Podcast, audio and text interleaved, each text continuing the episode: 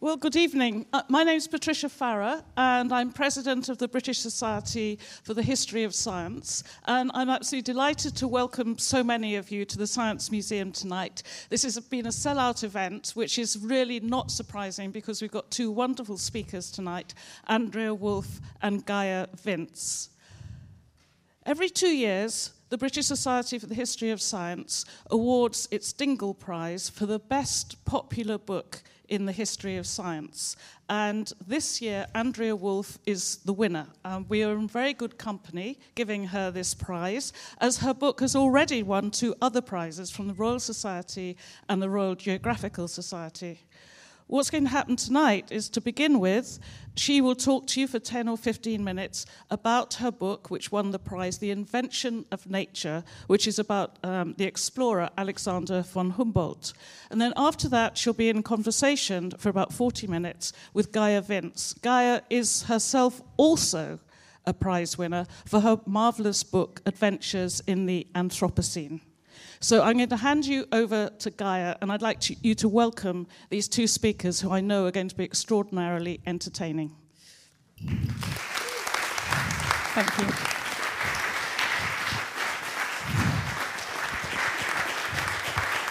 Hello, hello. I hope you can hear me. Brilliant. So, um, this is going to be a fantastic evening. Um, let me tell you. Let me tell you a little bit about how I'm interested in this. So, um, recently I went on a two and a half year journey around the world, and I was interested in exploring our relationship to the planet and how the Earth systems all interact together, how we're changing that, how we're changing the climate, ocean currents, um, our agriculture, our cities how these all interact and how they're affecting people. So, as I went around the world, I came across some of my very famous predecessors in some of the place names that I visited. So, um, Vasco da Gama and Magellan. And then when I went to the Americas, I obviously there was uh, the great Italian explorer Christopher Columbus, who's um, Colon in, in, in Spanish and uh, the revolutionary hero Simon Bolivar.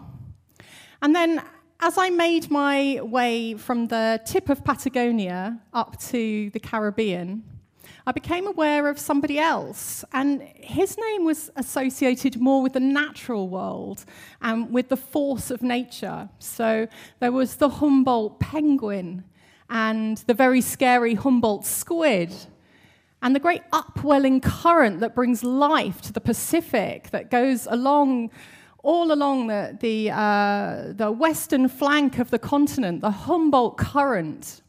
And there were volcanoes and mountains, rivers named after Humboldt.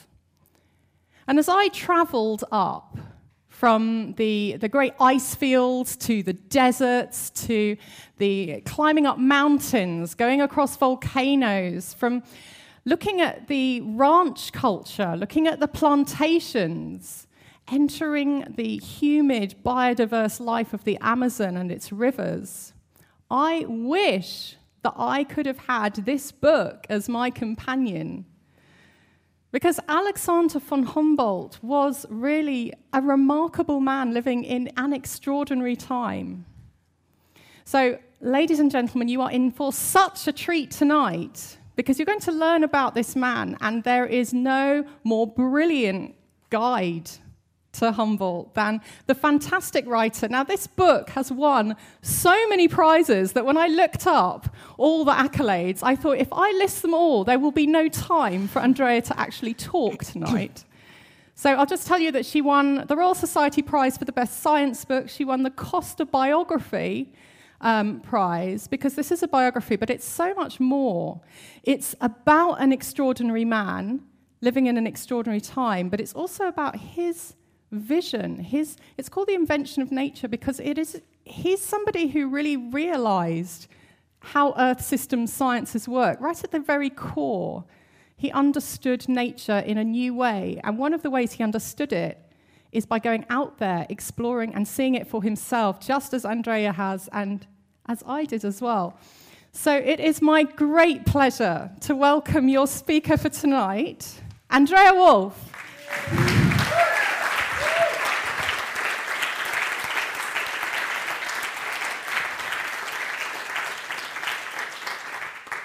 Thank you, Gaia. So, can you hear me?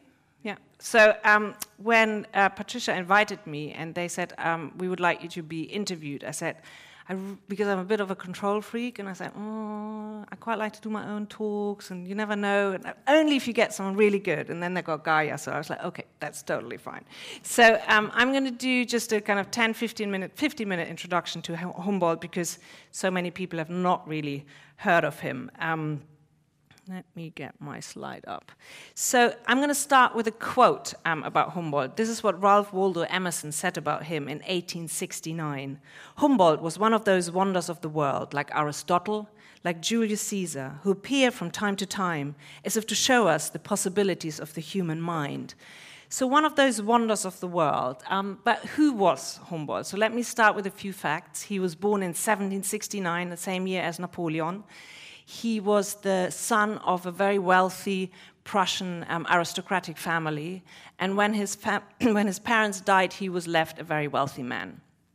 But he left his life of privilege and he spent his entire fortune on a five year exploration of Latin America. And it was a journey that shaped his life and his thinking and that made him really legendary across the world. He was a visionary thinker and scientist. Uh, he was so famous um, that his contemporaries said that he was the most famous man after Napoleon. They also called him the Shakespeare of the sciences. Uh, he influenced politicians, thinkers, scientists, poets, artists, revolutionaries. Uh, Thomas Jefferson, for example, called him one of the great ornaments of the age. Napoleon was jealous of him. Charles Darwin said that he would have never boarded the Beagle without him. Henry David Thoreau's book Walden would have been a very different book without Humboldt. Simon Bolivar, the man who liberated the Spanish colonies, called him the discoverer of the New World. Goethe, Germany's greatest poem, poet, said that a few, hour, few days with a few hours with Humboldt was like having lived several years. He was, as one contemporary said, the greatest man since the deluge, and I really think um, he was. He died in 1859, just a few months before his 90th birthday, so a very long life. And when he died 10 years afterwards, the centennial of his birth was celebrated across the world in um, September 1869. And there were, when I say across the world, there were parties everywhere. There were parties in Moscow, there were parties in Mexico City, in um, uh, in uh, Buenos Aires, in Egypt, 25,000 people marched through the city of New York, 80,000 people in Berlin, his hometown. So the whole world was really utterly in love with Humboldt. Yet today he's almost um, forgotten here, other than he's very famous in Latin America, but not really in the English speaking world. So why should we care about a man who's been dead for a long time and who's been forgotten? Um, clearly, I think we should care a lot, otherwise, I would have not written this book. Um, I think there are many, many reasons why he's still incredibly relevant and important. And one is that he came up with a concept of nature that still very much shapes our thinking today. So he came up with this idea that nature is a web of life. He described Earth as a living organism where everything was connected from the smallest insect to the tallest tree. He, he brought together the arts and the sciences, and I'm going to talk a little bit um, about that later to kind of make use of the slides, um, because he said that we needed to use our imagination to understand nature. He was the first to describe global climate and vegetation zones, um, he, or he kind of came up with isotherms, which are the the wavy lines, which we can still see on the on weather maps, he comes up with this idea of global climate zones and global vegetation zones. Here's a plant distribution map by him. So he's he's really using um, scientific data in a very visual way. So he's what I would think is really the, the, the founder of what we call today infographics. Um, he shows this, for example, on, in this um, image, his very famous Naturgemälde, which is one of those untranslatable German compound nouns, kind of is a painting of nature. But what you can see here is Chimborazo, which was a mountain that was very important for him in the Andes. And all these little black lines here are the plant names of the plants he found as he climbed Chimborazo. And he drew them all into this, into the mountain here, at the altitude where he'd found it. And then to the left and to the, oops, to the left and to the right, you have 20 columns which give other information, um, such as um, the blueness of the sky, um, temperature, the humidity of the air, all again put into this according to the altitude. So, what you can do is you can draw one line across, you can trace one line across the mountain, you get all the information there is about a certain altitude. So, packed with complex scientific data, but yet so easily understandable because he believed that knowledge should be available for everybody. He was also the forgotten father of environmentalism. He warned of the devastating effects caused by monoculture, deforestation, and irrigation, and amazingly predicted uh, harmful human induced climate change already in 1800. So he was a pretty extraordinary guy, I think. Um, so the invention of nature was my attempt to find Humboldt, but also to do a little bit to kind of help him to go back to his rightful place in the pantheon of nature and science, where I think he believes he belongs to just as Isaac Newton does or Charles Darwin. And when you write a book about an explorer, you obviously have to travel to all these places um, to follow his footsteps, um, all in the name of research. So for me, this was very much a journey through archives and letters and manuscripts and diaries, but also through landscapes. They were as important. And I just wanted to show you a couple of few of those steps. So I read his notes in the archives in Berlin, and I don't know if you can see that, but he has the worst handwriting on the planet. Uh, that's the only bad thing about this guy. Um, I found his passport, um, his Spanish passport, in an archive in Quito, so that's the passport that the Spanish king gave him and that allowed him to travel through the colonies. I read Charles Darwin's copies of Humboldt's books and all of Darwin's pencil marks in the books. Um, and these books actually went with Darwin um, on the Beagle across the world. I went to Antisana, which is one of those um, one of the volcanoes in Ecuador that he climbed, and at 13,000 feet, um, we found this hut, which is the hut in which Humboldt had actually spent the night before the final summit.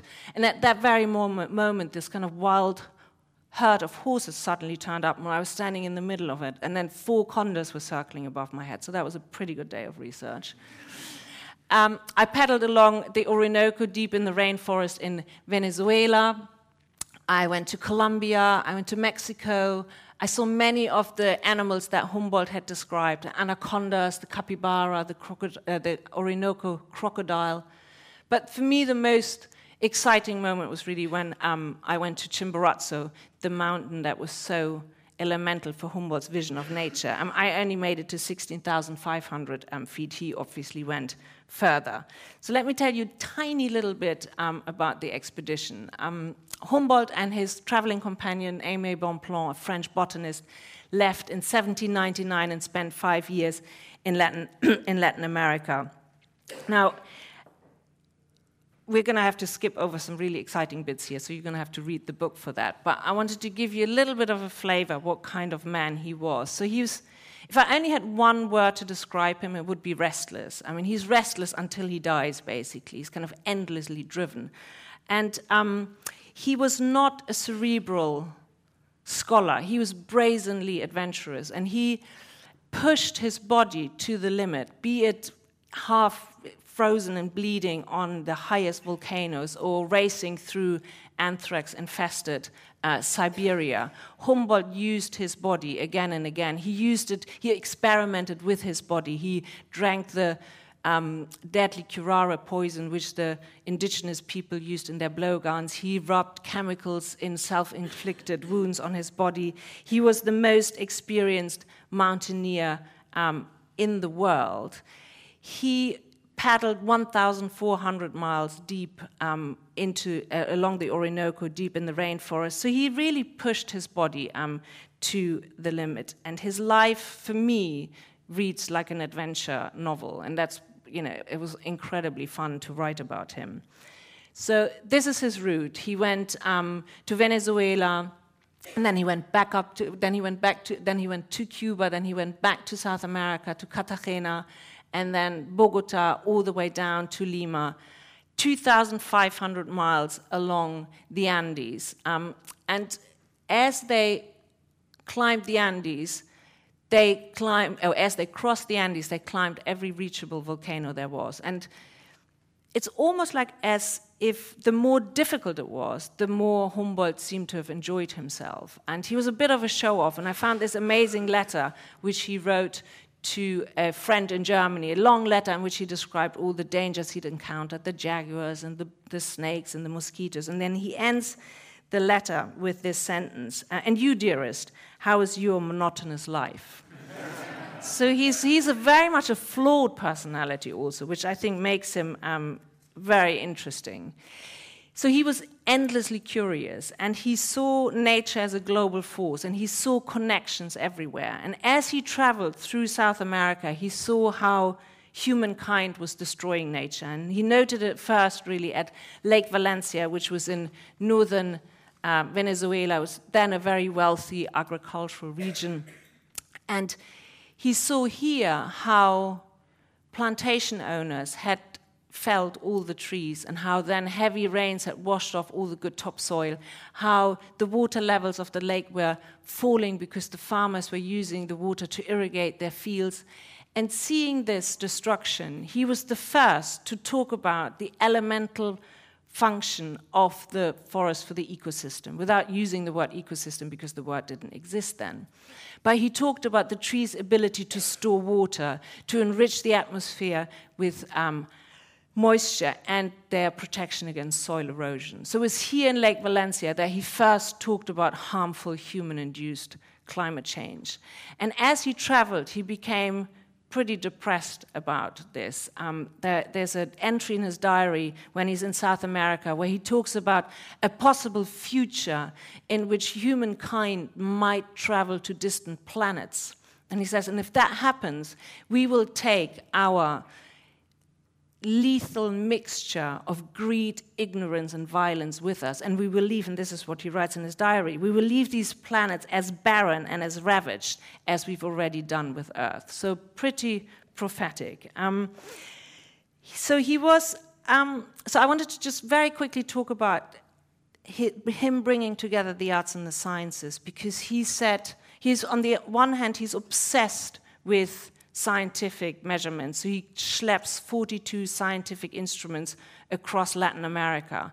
But he's not just interested in empirical data, he also says that we need to feel nature in order to really truly understand it. Uh, so he says, Nature must be experienced through feeling and imagination. And he said, What speaks to the soul escapes our measurements. So he sees nature as this world of wonder as this magical world um, that is driven by something that's not just divine force. And he is endlessly curious um, about this. When he returned to Europe in 1804, he has 40 trunks. He brings 40 trunks filled with his collections. Um, he brings 60,000 plant specimens. Um, don't worry, I'm not going to show you 60,000. So these are just three. They're at the moment, um, you can see them in Paris and also in, in Berlin. He also comes back with 4,000 pages from his diaries, hundreds and hundreds of maps and sketches. And I just, I'm just going to very quickly run through a few. So he brings, for example, lists and lists of languages um, from the indigenous people. He, um, again and again, um, draws the profile of mountains, um, monkeys. This is a diary page from the Orinoco, so the different fishes from the Orinoco. Um, endless tables, again and again, um, altitude, astronomical um, observations, the temperature of the Humboldt Current. Um, he maps rivers. He comes back with maps that are more precise than any um, maps before from South America. Volcanoes, more mountains. This is a tiny little sketch where he compares the different snow line of mountains from across the world. So from the Andes, from the Himalaya, from the Pyrenees, from the Alps, and from, the, from Lapland, and kind of compares it to the latitude where they are. So everything is about comparison. More rivers, uh, but also the bones of a llama, for example, a beautiful orchid, um, birds. Uh, this is the Humboldt penguin, um, which he saw in Lima and this is another page from his diary, which um, I love because these are the tents they use in the Andes. So they, they built tents out of branches and then cover them with leaves so they are completely watertight. Uh, Inca monuments, uh, maps of, like larger maps of South America. And this, I think, is very, very special. This is today in an archive in, in Bogota, and this is the ori- is original sketch of the Naturgemälde. And you can see that everything was already there. So after his return, he moves to Paris, where he lives for 20 years, and then he moves to Berlin. And in both cities, he becomes the center of scientific um, inquiry. He rushes from one scientific meeting to another. He lectures. He writes dozens of books. He actually jumps so quickly from one subject to another that very that many people can't actually follow him. And I wanted to show you a couple of his manuscripts, which I think explain a little bit how his mind worked. So these are his lecture notes.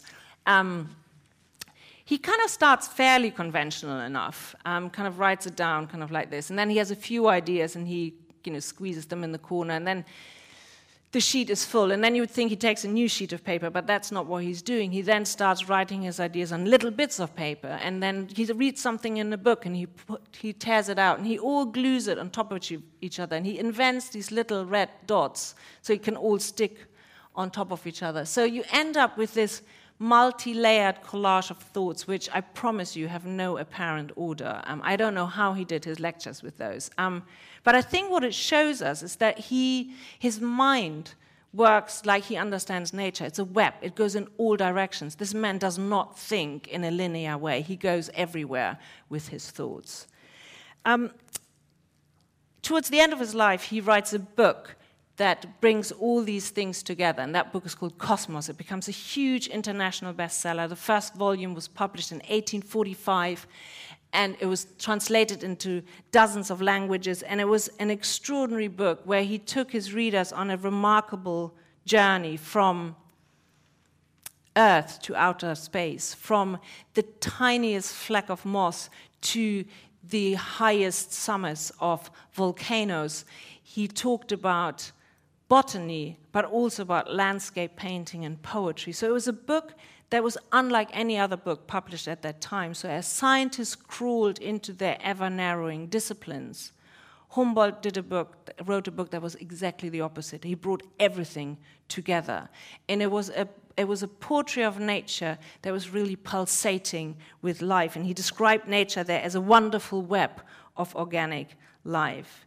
So for me, and this is I'm going to end with this. So for me, Humboldt is really the bridge between the Enlightenment and the Romantics, between the sciences and the arts. He is, um, you know, on the one hand, you have scientists such as Isaac Newton, who described that rainbows were um, created by light refracting through uh, raindrops. And on the other hand, on the other side, you have poets such as John Keats, who said that Newton has destroyed all poetry of the rainbow by reducing it to a poem. Now, Humboldt is the one who is exactly in between. He, we tend to draw this very sharp line between the subjective and the objective, between the arts and the sciences, but Humboldt didn't. And I think his insight that we need to use our imagination to understand nature is more important than ever before. So he talked about the deeply seated bond which unites the sciences, the arts, and poetry. And when I look at today's environmental debates, um, at least in the political arena, what I'm really missing is this sense of awe for nature, this recognition that we are only going to protect what we love. So these debates are very often based on dry statistical projections, on careful legal wording, on numbers, which is, of course, all very important. But what I'm missing there is a passionate, dare I say, emotional advocacy for our planet. And I think there's a reason that this very iconic photograph of Earthrise um, has been hailed as the beginning of the environmental movement. So this was taken in, in 1968 during the Apollo 8 mission. This was the very first time that we saw our Earth in her wholeness. This tiny white and blue marble set against the vastness and blackness of space. Utterly beautiful, unimaginably fragile. And I think this was a moment that was carried by a sense of wonder by a photograph that was art or science or what was it. And I think it's the same sense of wonder that drove Humboldt. And he said that he believed that nature was in a mysterious communication with our inner feelings. But he also warned 150 years ago that the restless activity of large communities of man may gradually despoil the face of the earth. So for me, it feels as if we've come full circle and I like to reclaim him a little bit as the hero of our environmental movement. Thank you.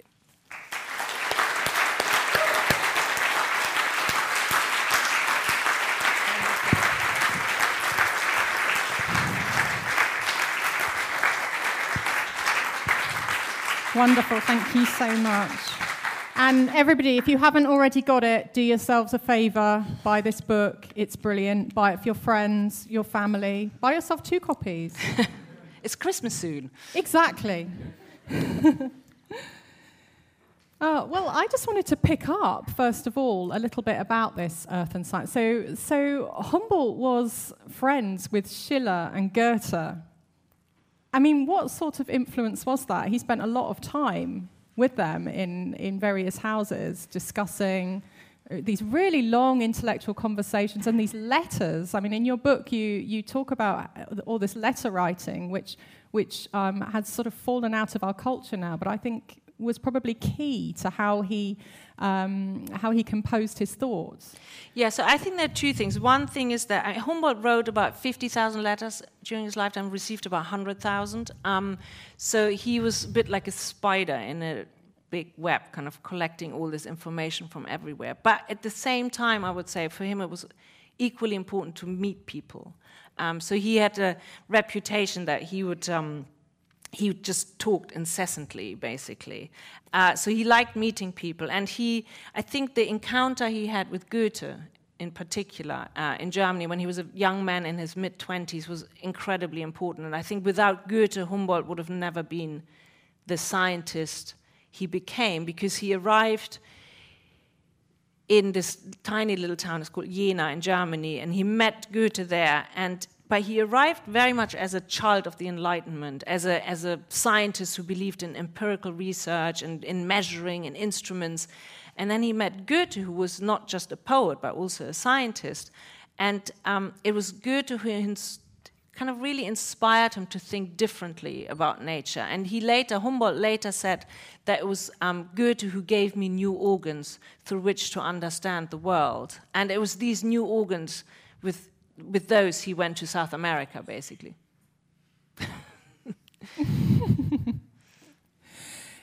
and, and the salon culture as well. I mean, how helpful was that? Because, because it's easy to think that now we have, with the internet and with being able to quickly go and visit other people and, and have these chats, that we communicate more profitably, perhaps.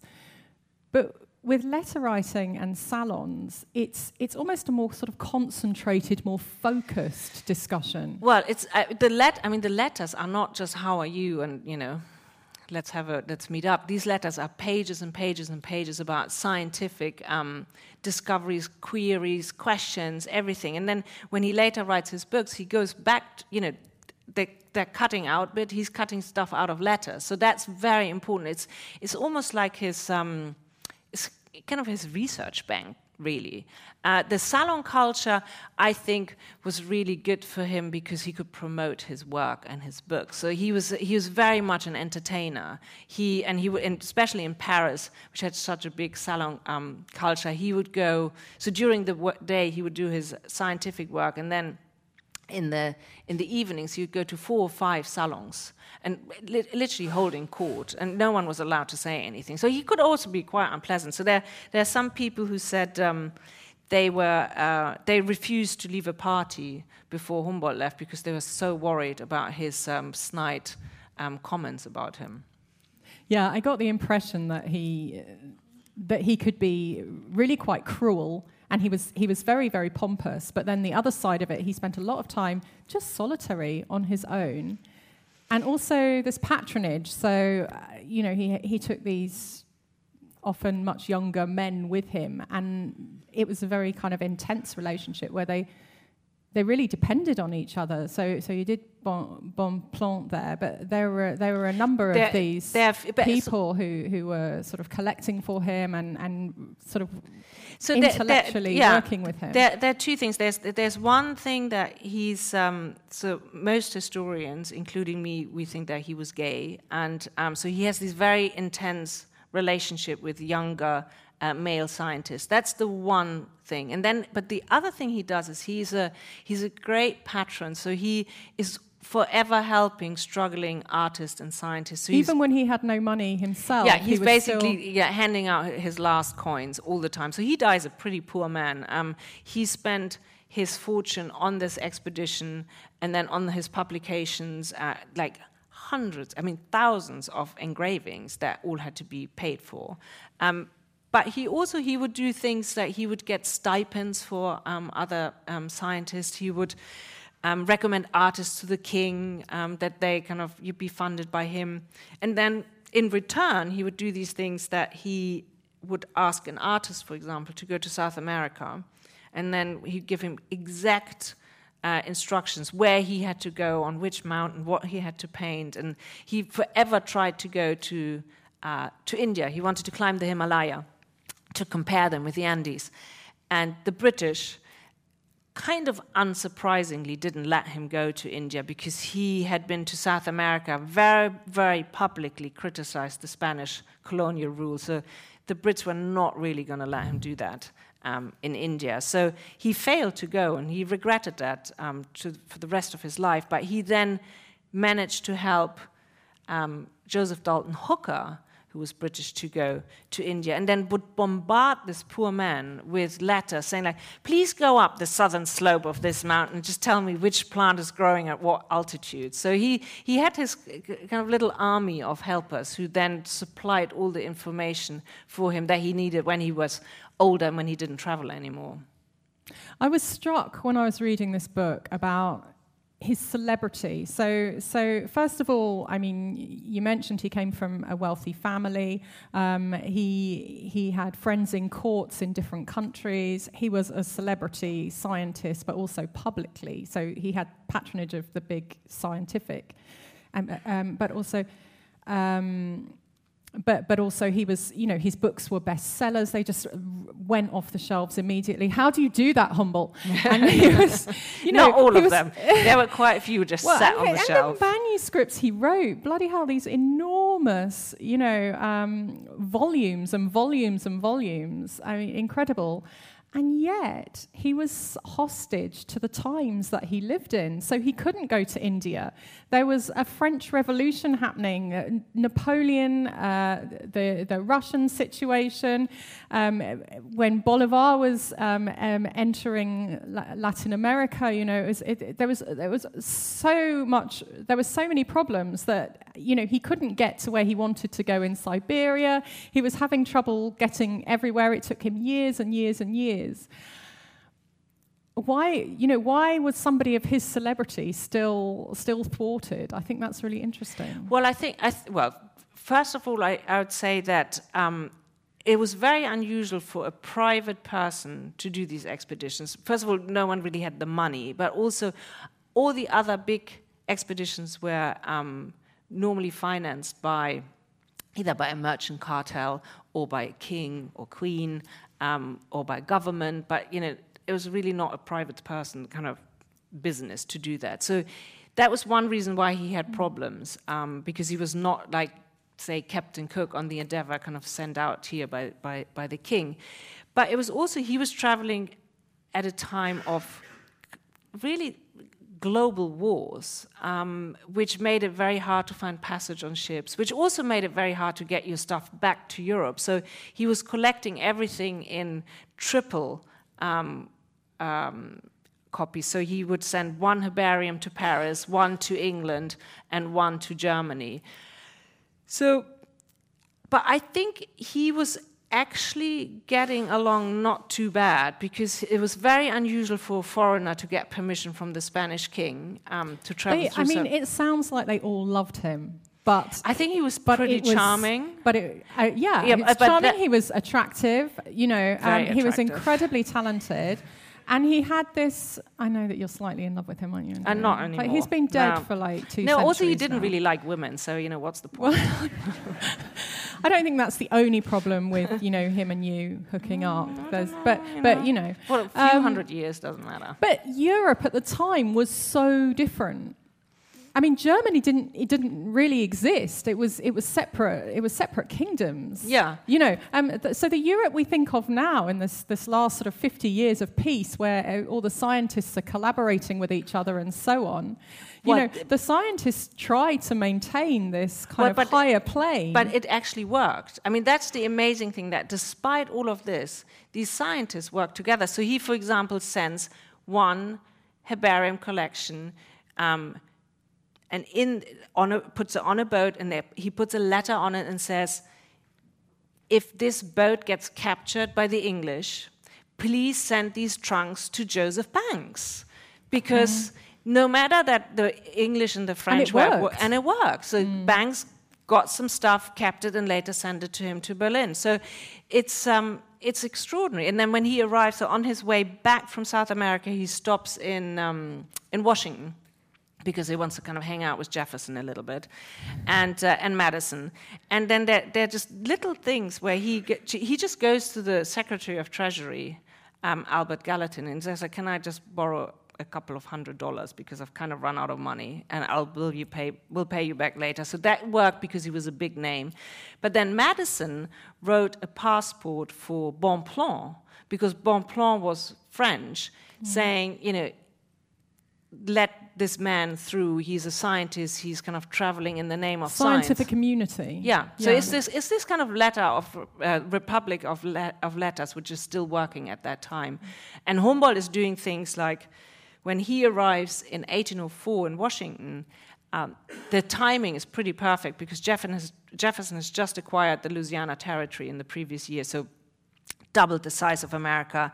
New neighbor is Mexico. This is when the New World was the New World. It was all so new. Exactly. So then, so Mexico became the neighbor of the United States. Humboldt had just spent a year in Mexico, has his trunks full of information about Mexico, and just unpacks all these maps to Jefferson, which is kind of espionage, really, because this was. He was, you know, traveling on permission of the Spanish king, and they were the U.S. and the Spanish were battling what's the exact border region here. And the, the accuracy of the rivers and the territory, the maps that he drew, was incredibly helpful, of course. exactly, the exactly, because they could, you know, there was the, because Jefferson had tried to get this information and absolutely failed. The Spanish ambassador was not going to hand that over. Because, however, we try and look at sort of scientific investigation as being um, above these, these wars and, and, and being for some sort of higher purpose, and it's very partisan, it's very political, this sort of information. Well, Jefferson would like to think so too, but he was pretty happy to get the information. Now, the other thing about Humboldt is he was, he was, um, he was a humanist, essentially. He had a big problem with one thing. I one thing I that really struck me actually um, was when he arrived in um, South America. He arrived, I think, in Venezuela, and he was he was immediately interested, talking to, collecting information about the culture of the indigenous people he met, but not in a not in the way that many of the colonial explorers and colonial um, people were doing at the time, which was which was. Um, which, which was very much sort of imposing their culture and, and, and, and having this kind of hierarchical system. He didn't feel like that at all. He was genuinely interested, and he, it sounds as though he he held them in the same regard mm-hmm. as his sort of compatriots. So he's uh, he was very unusual for a European traveler in that sense. So he arrives there and he does not look at the indigenous people as the, the savages um, and as these kind of uncultured barbarians. And what he does is, and one, that's why I showed this list of languages. So he he collects languages. He at some stage writes um, to his brother, who is a, who's a um, linguist, and says, There's no philosophical concept expressed in a European um, language that could not be expressed in any of the languages in South America. He is. He, as he travels through South America, he, for example, draws all the, the Inca ruins. So he's, he's incredibly impressed with this. He collects um, Aztec hieroglyphs. So he returns back to Europe with a portrait of a country of an ancient civilizations that were rich in, agri- in, in, in, architecture language, which was a completely new um, way of looking at South America, basically kickstarting the interest in these um, civilizations. And then that's the one thing. And then the other thing is that he was absolutely fascinated by the how the indigenous people looked at nature. And I, um, I think that a lot of this idea of the Earth as a living organism actually comes from talking to, living with the indigenous people, encountering them. He notes in his diary quite a lot about how you know, their worship of nature, for example, uh, he admires them. I mean, he's really impressed by, he says that they're the best geographers I've ever met, the best observers of nature. Uh, he gets sometimes frustrated. Once in a while, you have the kind of the white European kind of coming through when he gets really frustrated because he has to speak to them through a chain of translators. And it's a bit like Chinese whispers. So if he wanted to kind of find out the name of a plant, it was really frustrating. And then he would sometimes go a bit like, oh, why don't they understand me? Which is obviously a little bit arrogant. But on the whole, he travels through that continent with a very, very open mind and open heart. And that actually surely helped him because, because by, by gaining that kind of um, that kind of understanding of how the indigenous people related to the environment that they knew incredibly well. He could see it through the eyes of a stranger, but also through their eyes. And certainly in in um, many of the like Bolivia and, and many of the indigenous countries um, of South America, they, they do have this very strong kind of Pachamama, this this idea of the of the earth being a living organism and and, and, and living very much in harmony with it, which is which is the way that many cultures around the world, including European cultures, used to view nature. Um, there, w- there wasn't this um, sort of this uh, Christian domination that, that we have yeah. now. So I, the, the, he, he notes um, in his diary at some stage when he's speaking to the indigenous people, he writes down um, they look at nature as a, it's a like we look at as like we look at monuments of art. So they're, they're, they're monuments of nature, like a tree, for example. And he's that's something that he just picks up and he's the one thing also to maybe to note is that Humboldt writes a five-volume book, Cosmos, which is about everything without ever mentioning the word God. So he's um, he's he's not you know he's not religion in the kind of Christian way. Um, he talks about a force in nature. He talks about nature as a living organism, but he does not talk about a divine force in nature, which I think is very important. Which is something that, when he died, for example, in all the kind of eulogies about him, that people were not pleased about that. So they were kind of trying to not talk about it. Um, and he was he was criticized for being godless, and he he never explicitly wrote about it. I think just to avoid he was a great avoider of conflict. Um, so he was, he was very diplomatic. So he didn't actually put it down on paper, but he basically um, he saw how the established church, for example, treated the indigenous people in South America, the missionaries, and uh, he was very, very critical about that, just as he was very critical about slavery.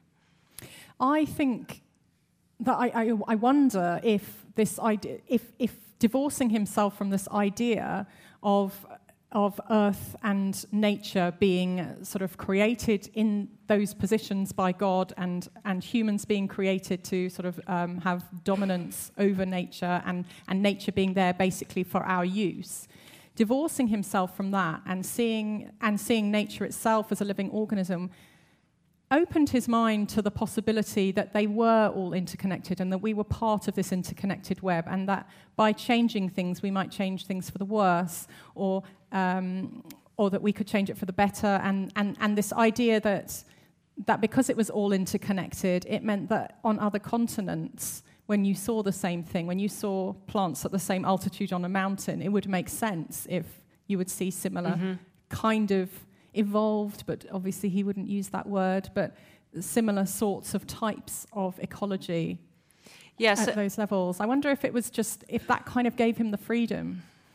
Well, I think I think that, that I think that that's right, but I think there are two things. I think one thing is that he traveled gave him a freedom that other. I mean, we are also used to kind of traveling all over the place now, but it was still a you know not a thing you do all the time. So he saw things no one else had seen or no one else had written about. Obviously, other people had seen about. Very few Europeans had seen that. A lot of explorers just do the coastal areas. He went, you know, into the into the um, the heart of the continent. That was very unusual, um, and because he was traveling with a very small entourage, he I mean it was Bonpland and a servant and a couple of guides and a lot of mules. Um, but he was not traveling like your typical Victorian explorer who has like 200 people marching behind him. So he, he was nimble. He kind of could see stuff. So he sees, so he goes to. And he really interacted. He really interacted yeah. with his environment. He climbed things. He went down mines. Yeah. He, so he, he looked at the well, geology. Exactly. He's, so he's, but, but because he's not traveling with 200 people, he can also, you know, he can hear something. That's what, you know, when we travel, he's somewhere, he hears something, he goes like, I'm going to go there because he's not on this kind of prescribed route by the king. So he sees nature differently because he can follow ideas. He can think, oh, I'm thinking about that. I'm going to go and have a look there.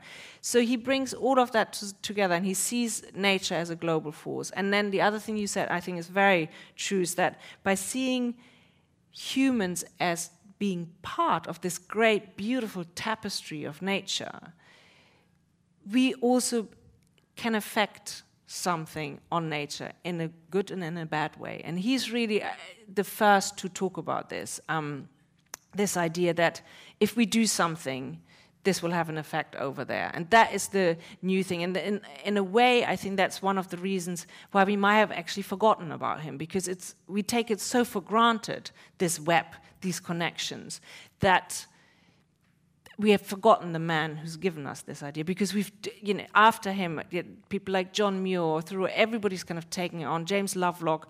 Um, oh, I didn't mention that. So because Gaia is called Gaia, of course. I wanted to say when when he publishes Cosmos, he wants it to originally to be called Gaia, which is um, would have been perfect after you, of course. of course, after me, yeah.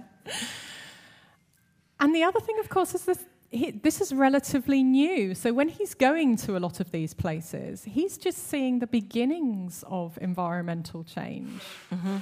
So even though Europe had been changed for some time, going going somewhere going somewhere new and seeing seeing those changes, seeing somewhere where the forest has recently been um, uh, cut down, it almost it almost gives him a different perspective that maybe maybe other people weren't just weren't able to see before.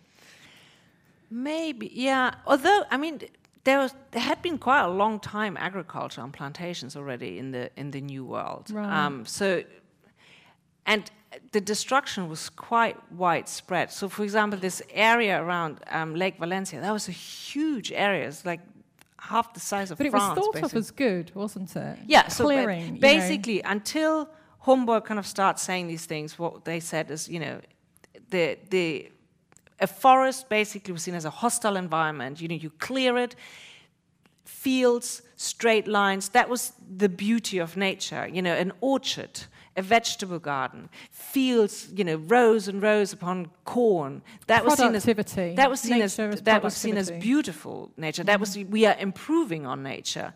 Um, there were there were quite a lot of voices at that time, especially in North America, um, because because the area around Washington, of course, was kind of tropical and swampy, where they said, well, the more we fell, the better the climate will be. You know, it'll bring fresh air here and it will be all much better. So they were actually thinking the opposite to what he is doing. The one thing I would say about Humboldt is because he's so um, restless, he he never really follows up on one thing really properly because then he has another idea, another idea, another idea. So these are nuggets everywhere. So this is why in the invention of nature, I kind of I, I wanted to also write about people like George Perkins Marsh or John Muir, that other people pick up on these ideas and then spend their lives writing lots of books about just this one bit, you know, about the effect of deforestation. While Humboldt just saw it, wrote about it, had this kind of little genius insight, and then he carries on with something He's else. And then comes back to it again when he goes to Russia and sees the same thing.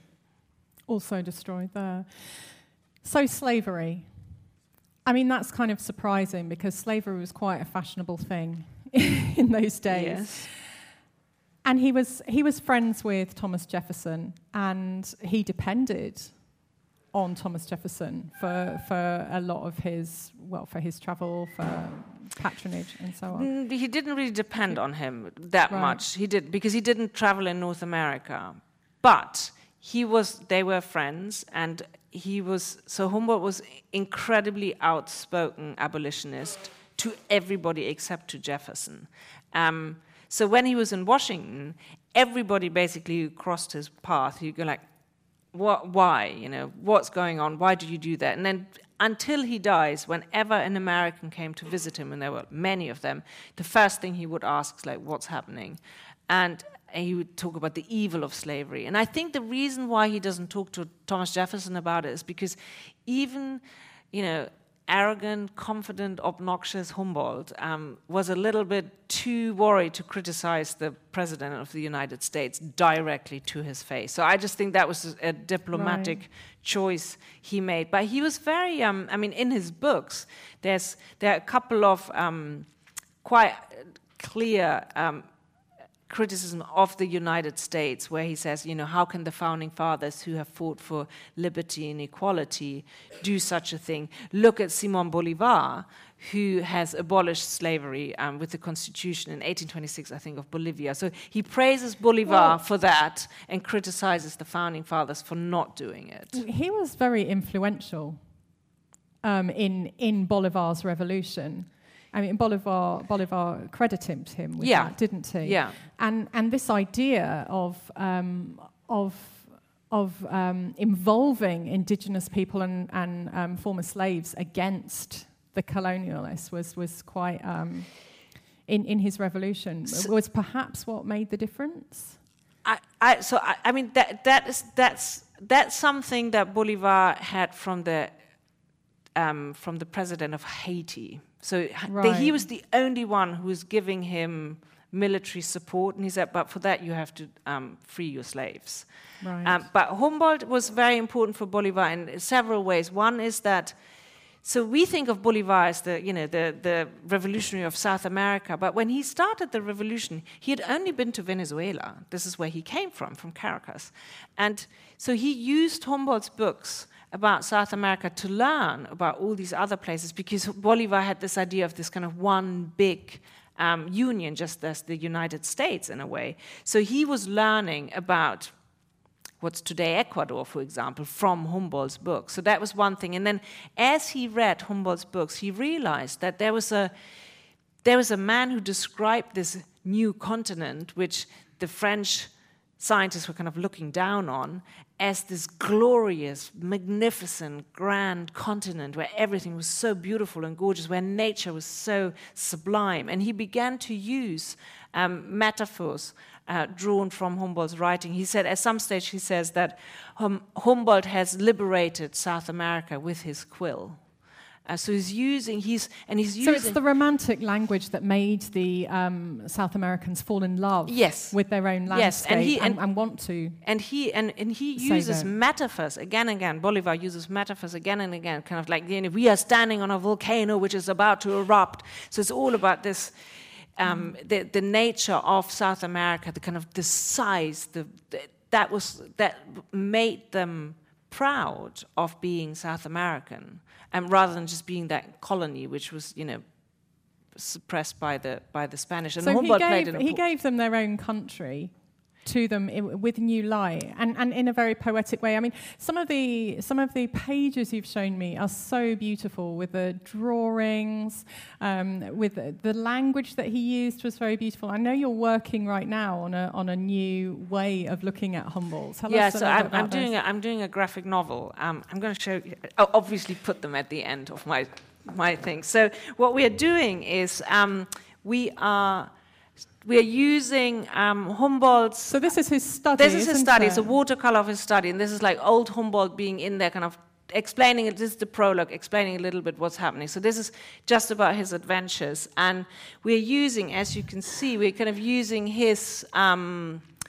this is, a, this is about the Orinoco, so it's, it's, shaped like the Orinoco, but it's also, you can even see the word Orinoco here. So, so it's, it's, a collage of his original yeah, work. So we're kind of bringing. got so, an artist so here, you so well. Here we are, so here he's basically traveling along the Orinoco on his manuscripts. Um, uh, so it was for me, was, I was trying to, do I have more? I was trying to. Um, Brilliant.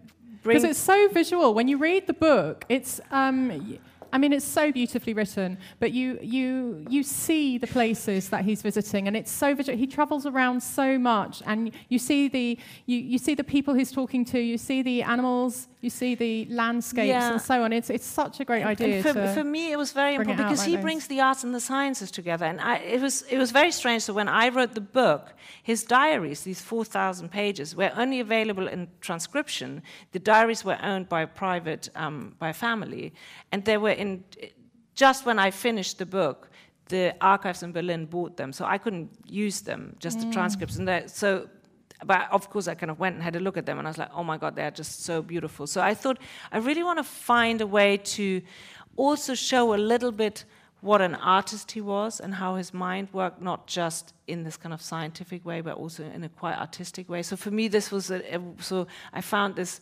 amazing young 25, 24 year old artist, and um, we've been working on this for a year now. So it's coming out next next April. I think. Another book to buy next April, but.